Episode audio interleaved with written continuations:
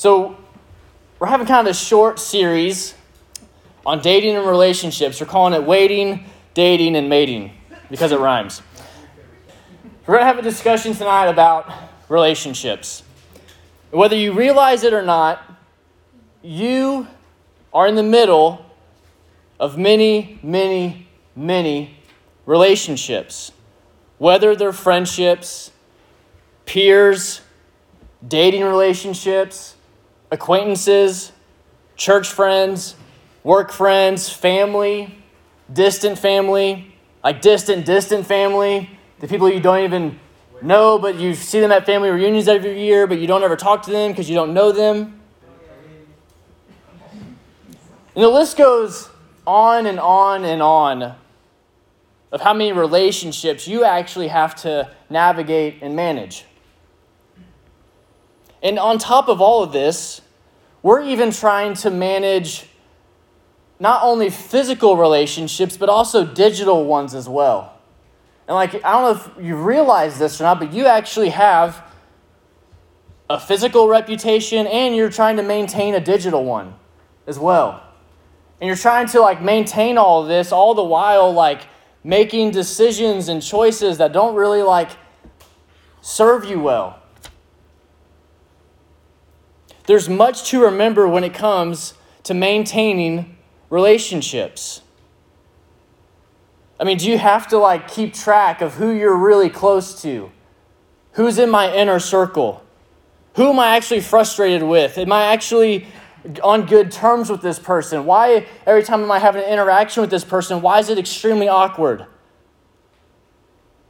It's okay to be this way around certain friends and then around other certain friends, you're trying to act a different way and trying to manage a different profile or image.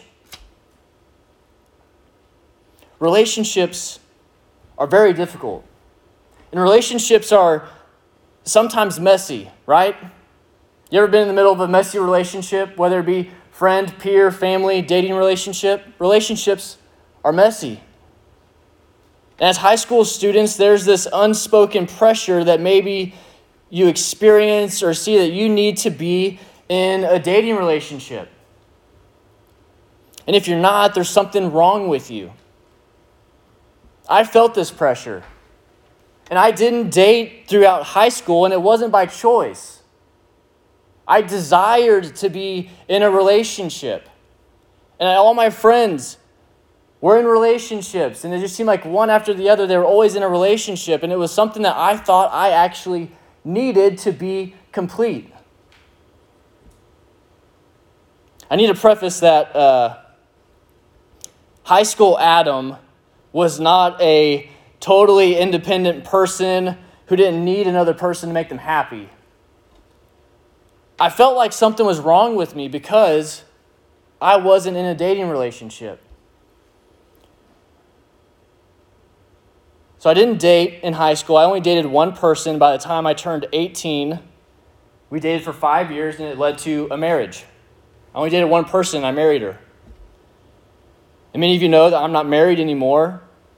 But there are things that I learned along the way that helped shape and mold me into the person I am today. And it's even how I counsel people. It's shaped how I even talk to people when it comes to relationships. I've talked to many students, some in this room and some in other student ministries, that have talked to me about their relationships. And there's been a couple uh, monumental things that I just keep going back to. And so these are some things I wanted to share with you in for this series, or kind of some of the common things that I want to share. If I just had a chance to advise you in some of your relationships, if the advice I would give you is what we're going to talk about today. So I want to preface, though, a couple things before we dive into Scripture, and we're going to hit the application um, really hard tonight. So we're going to get, I want to get practical for you guys. This is for you. I'm not trying to um, exegete or um, get super head knowledge in um, the original language in Scripture tonight, but I do want to just get super practical, talk on your level when it comes to dating and relationships. So, a couple things I want to preface. I'm not anti dating, I'm anti being an idiot while dating. I'm not telling you to date against your parents' wishes. That's a conversation that is between you and your parents. So don't hear Adam giving you the green light to go ahead and date whenever you and your parents have other plans. I don't override your parents um, on this topic. And lastly, I need to address that the Bible doesn't outright address dating.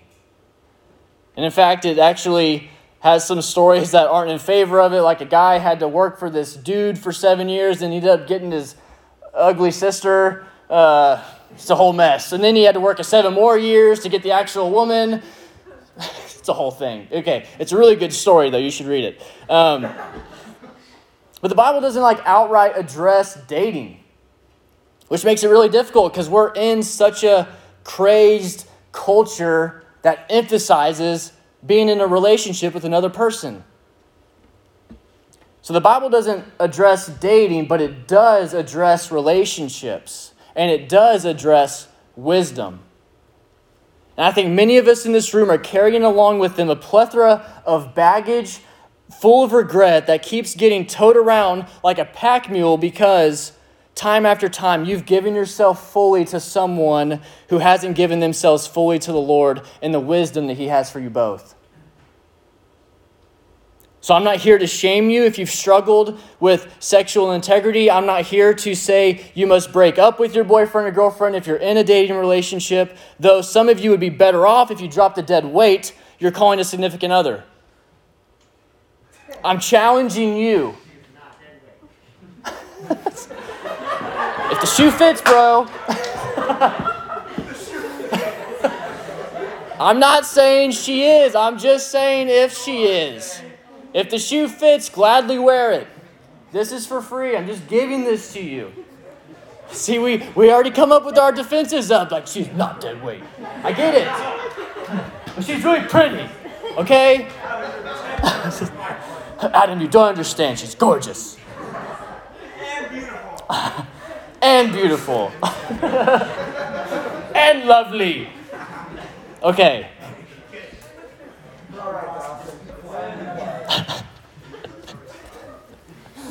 okay. But I'm challenging you tonight, though, to fight for wisdom to fight for wisdom in your relationships. Wisdom is the thing that will help you live with fewer regrets in your relationships. So, I want us to turn in our Bibles to Ephesians chapter 5. We're going to look at two verses tonight. That's it. Two verses. Ephesians chapter 5.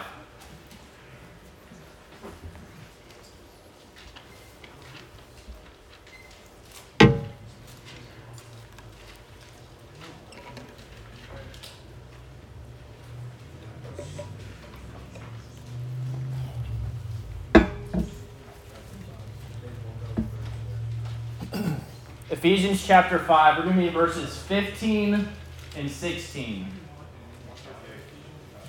If you have the church Bible, it's what page? 1036.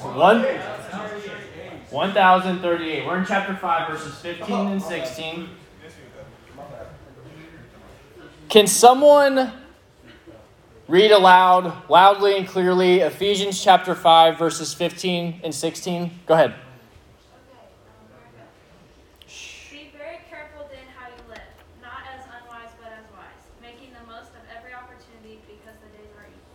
Yeah, thank you. My translation says, pay careful attention. Look closely. How? To how you live. Not as unwise people, but as what? But as wise. Pay careful attention. What this verse is telling me live intentionally. Be intentional. Like, live on purpose. Live on purpose, for a purpose, and with a purpose. Pay close attention to how you live, not as unwise, but as wise. Making the most of the time because the days are evil. I think this verse has much to say. It's only two verses, But man, does it really direct us in our relationships? And it's not just dating relationships. This, this has much to tell us about our friendships, about our family relationships. It's like that one thing, if I could just tell you in your relationships, it will make you live with fewer regrets, is that you walk in wisdom, that you live intentionally. Don't just float by and drift in your relationships. You cannot, you cannot put your relationships on cruise control. You just can't. And you never drift closer and deeper in love with another person. You'll never drift that way, like, oh, I just woke up and all of a sudden I was just in love with Jesus. That's never happened. You've never drifted into a closer relationship with Jesus, and you'll never drift into a closer relationship with another person. Relationships take intentionality, and it takes wisdom, and it takes purpose. We need to walk in wisdom in our relationships. So, in light of this, I want to give us um, three application pieces. So our series name is called Waiting, Dating, and Mating. And I have an application piece under each one of those categories. So, under the waiting application piece, this is the nugget I would share with you. If we're sitting across each other from the table, I would say it's not about finding the right person, it's about becoming the right person. See, there's this myth like this right person myth. I need to find Mr. Perfect. I need to find Mrs. Perfect. And then we just ditch them at the first sign of imperfection, right? We need to stop putting the magnifying glass on everyone else around us and then neglecting our character. I think we do this. We have this some sort of Hallmark movie idea that I'm going to find this person and they are going to be absolutely perfect. No one in all of humanity except Jesus has exemplified perfection. We're on the, look, on the lookout for the perfect person, and we just come out judging every person in every little detail, and we neglect who we really are. So we need to ask ourselves a really important question. In light of this, who am I becoming? Who am I becoming? What if I become just like the person I'm dating? Would I be embarrassed? Or would I be proud? Is the person I'm dating helping me become more like Christ? That's a serious question. And I would venture to say if that person is not helping you take steps forward in your walk with Jesus, dead weight. I don't care how pretty, I don't care how strong or attractive that person is. If they are not helping you take steps forward in your walk with Jesus, they are not worth your time.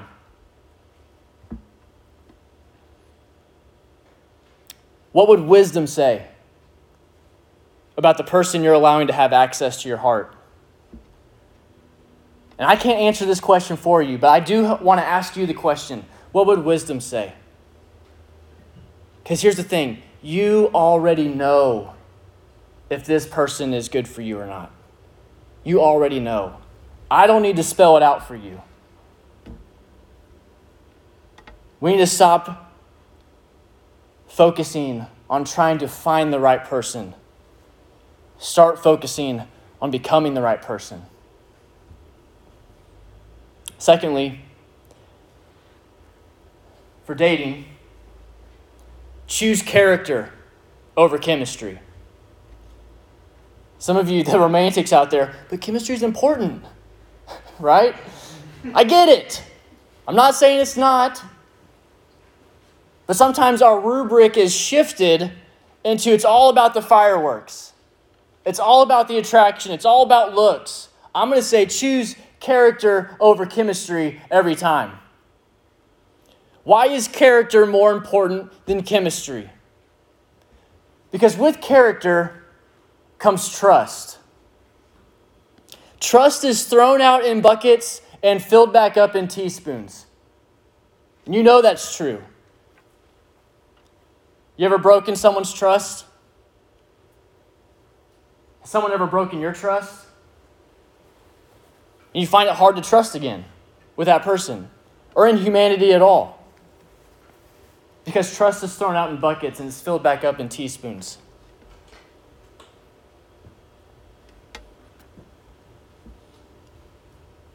Chemistry may spark an exciting and magical relationship, but character will keep it there.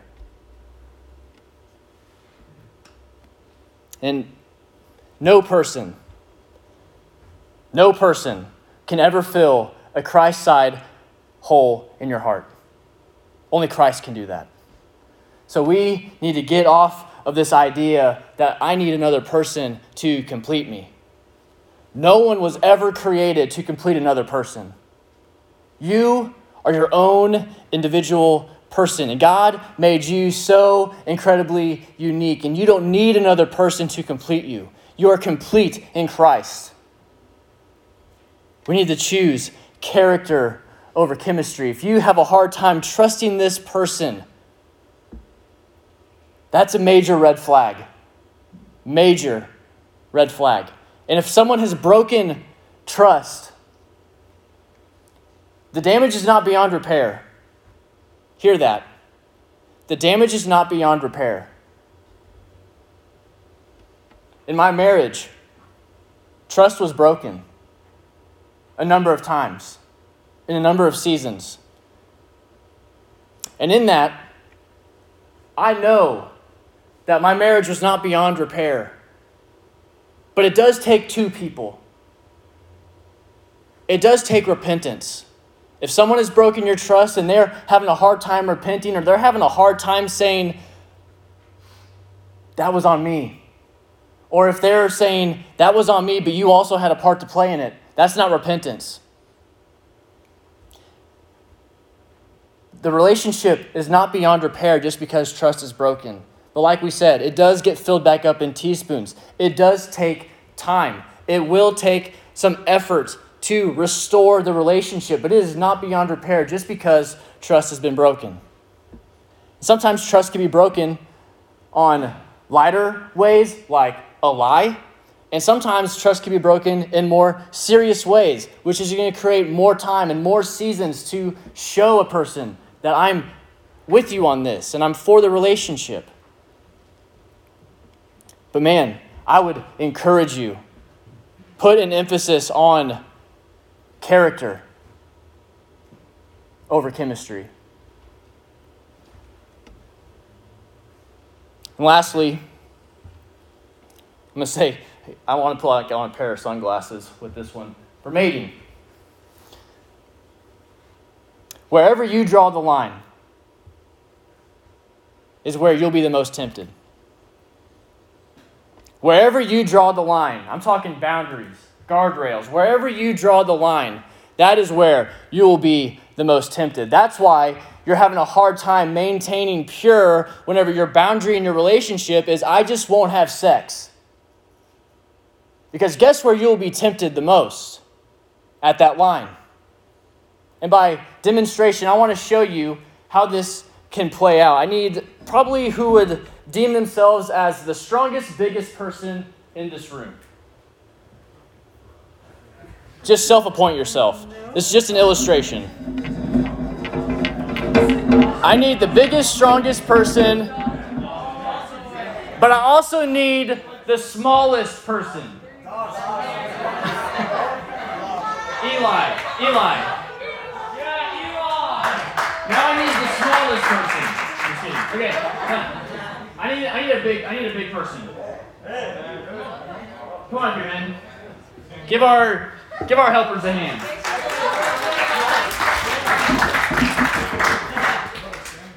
All right. I need room on this. Pleasure. Okay. Chill, bro. Okay.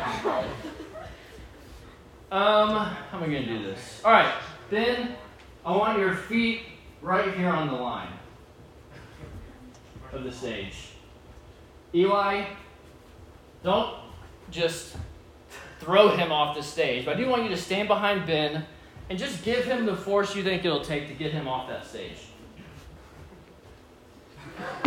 Okay, that's fair. And how hard do you feel like you pushed out of like, whatever, 10 out of 10? How hard did you push him?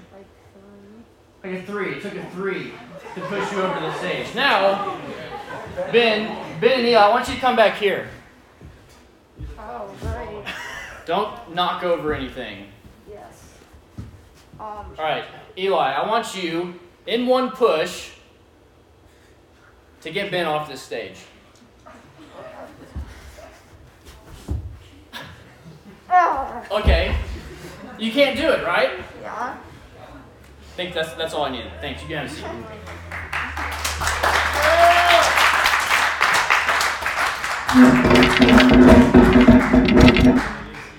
Here's the reality. We set our boundaries up, tiptoeing the edge, so it doesn't really take much at all to push us over when we enter into the land of regret. But wouldn't wisdom say, why don't I set the line back far enough to where if I do fail, I don't have to deal with regret? That's what wisdom would say. But why is it that in our relationships we just think, I'm mature, I have self control, I'm just not going to have sex? And then all of a sudden, in a moment of weakness, you find yourself doing things you thought you'd never do. And it's not just in dating relationships. Wisdom would say this in all kinds of boundaries. But if we set the, the line back far enough to where, in a moment of weakness, I'm not actually beating myself up because I blew a major commitment, but actually I set myself up for success. That I know I'm walking in wisdom here. I'm not going to give anything away that I shouldn't be giving, or I shouldn't be walking into a situation where I'm actually opening myself up emotionally for things I'm not ready for yet. What would wisdom say? Because wherever you draw the line is the area you will be the most tempted. And you know that's true. You know it is. So, what do we do with this? The thing that we could all benefit from is seeking the Lord and asking for wisdom. We need to truly ask ourselves a question that will shape who you want to become.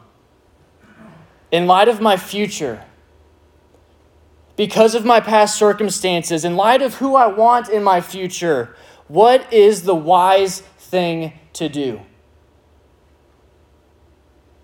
What's the wise thing to do? For some of you, it may be I don't need to be in a relationship right now. Or I've allowed a person to have such access to my heart that it's actually, I know that I am not in a good spot in my relationship with the Lord. I'm allowing someone to influence me in a way that I don't want to be influenced. What would wisdom say?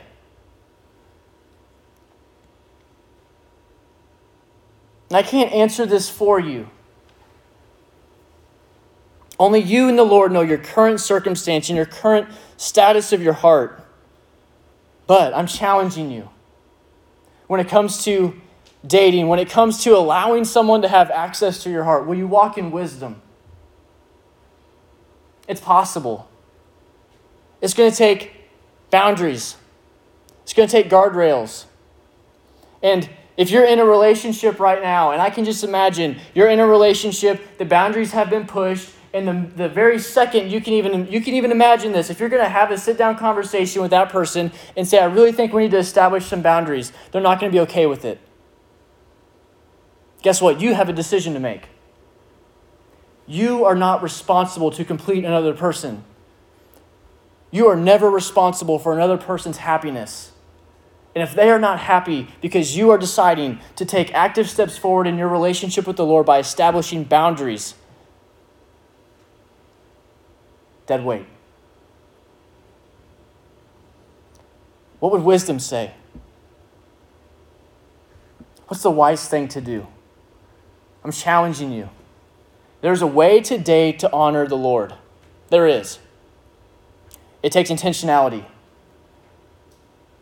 Like Paul was saying, pay careful attention to how you live, not as unwise, but as wise. So, will you choose to walk in wisdom when it comes to your relationships? Let's pray. God, such a heavy topic. God, I don't know where each student or leader finds themselves tonight.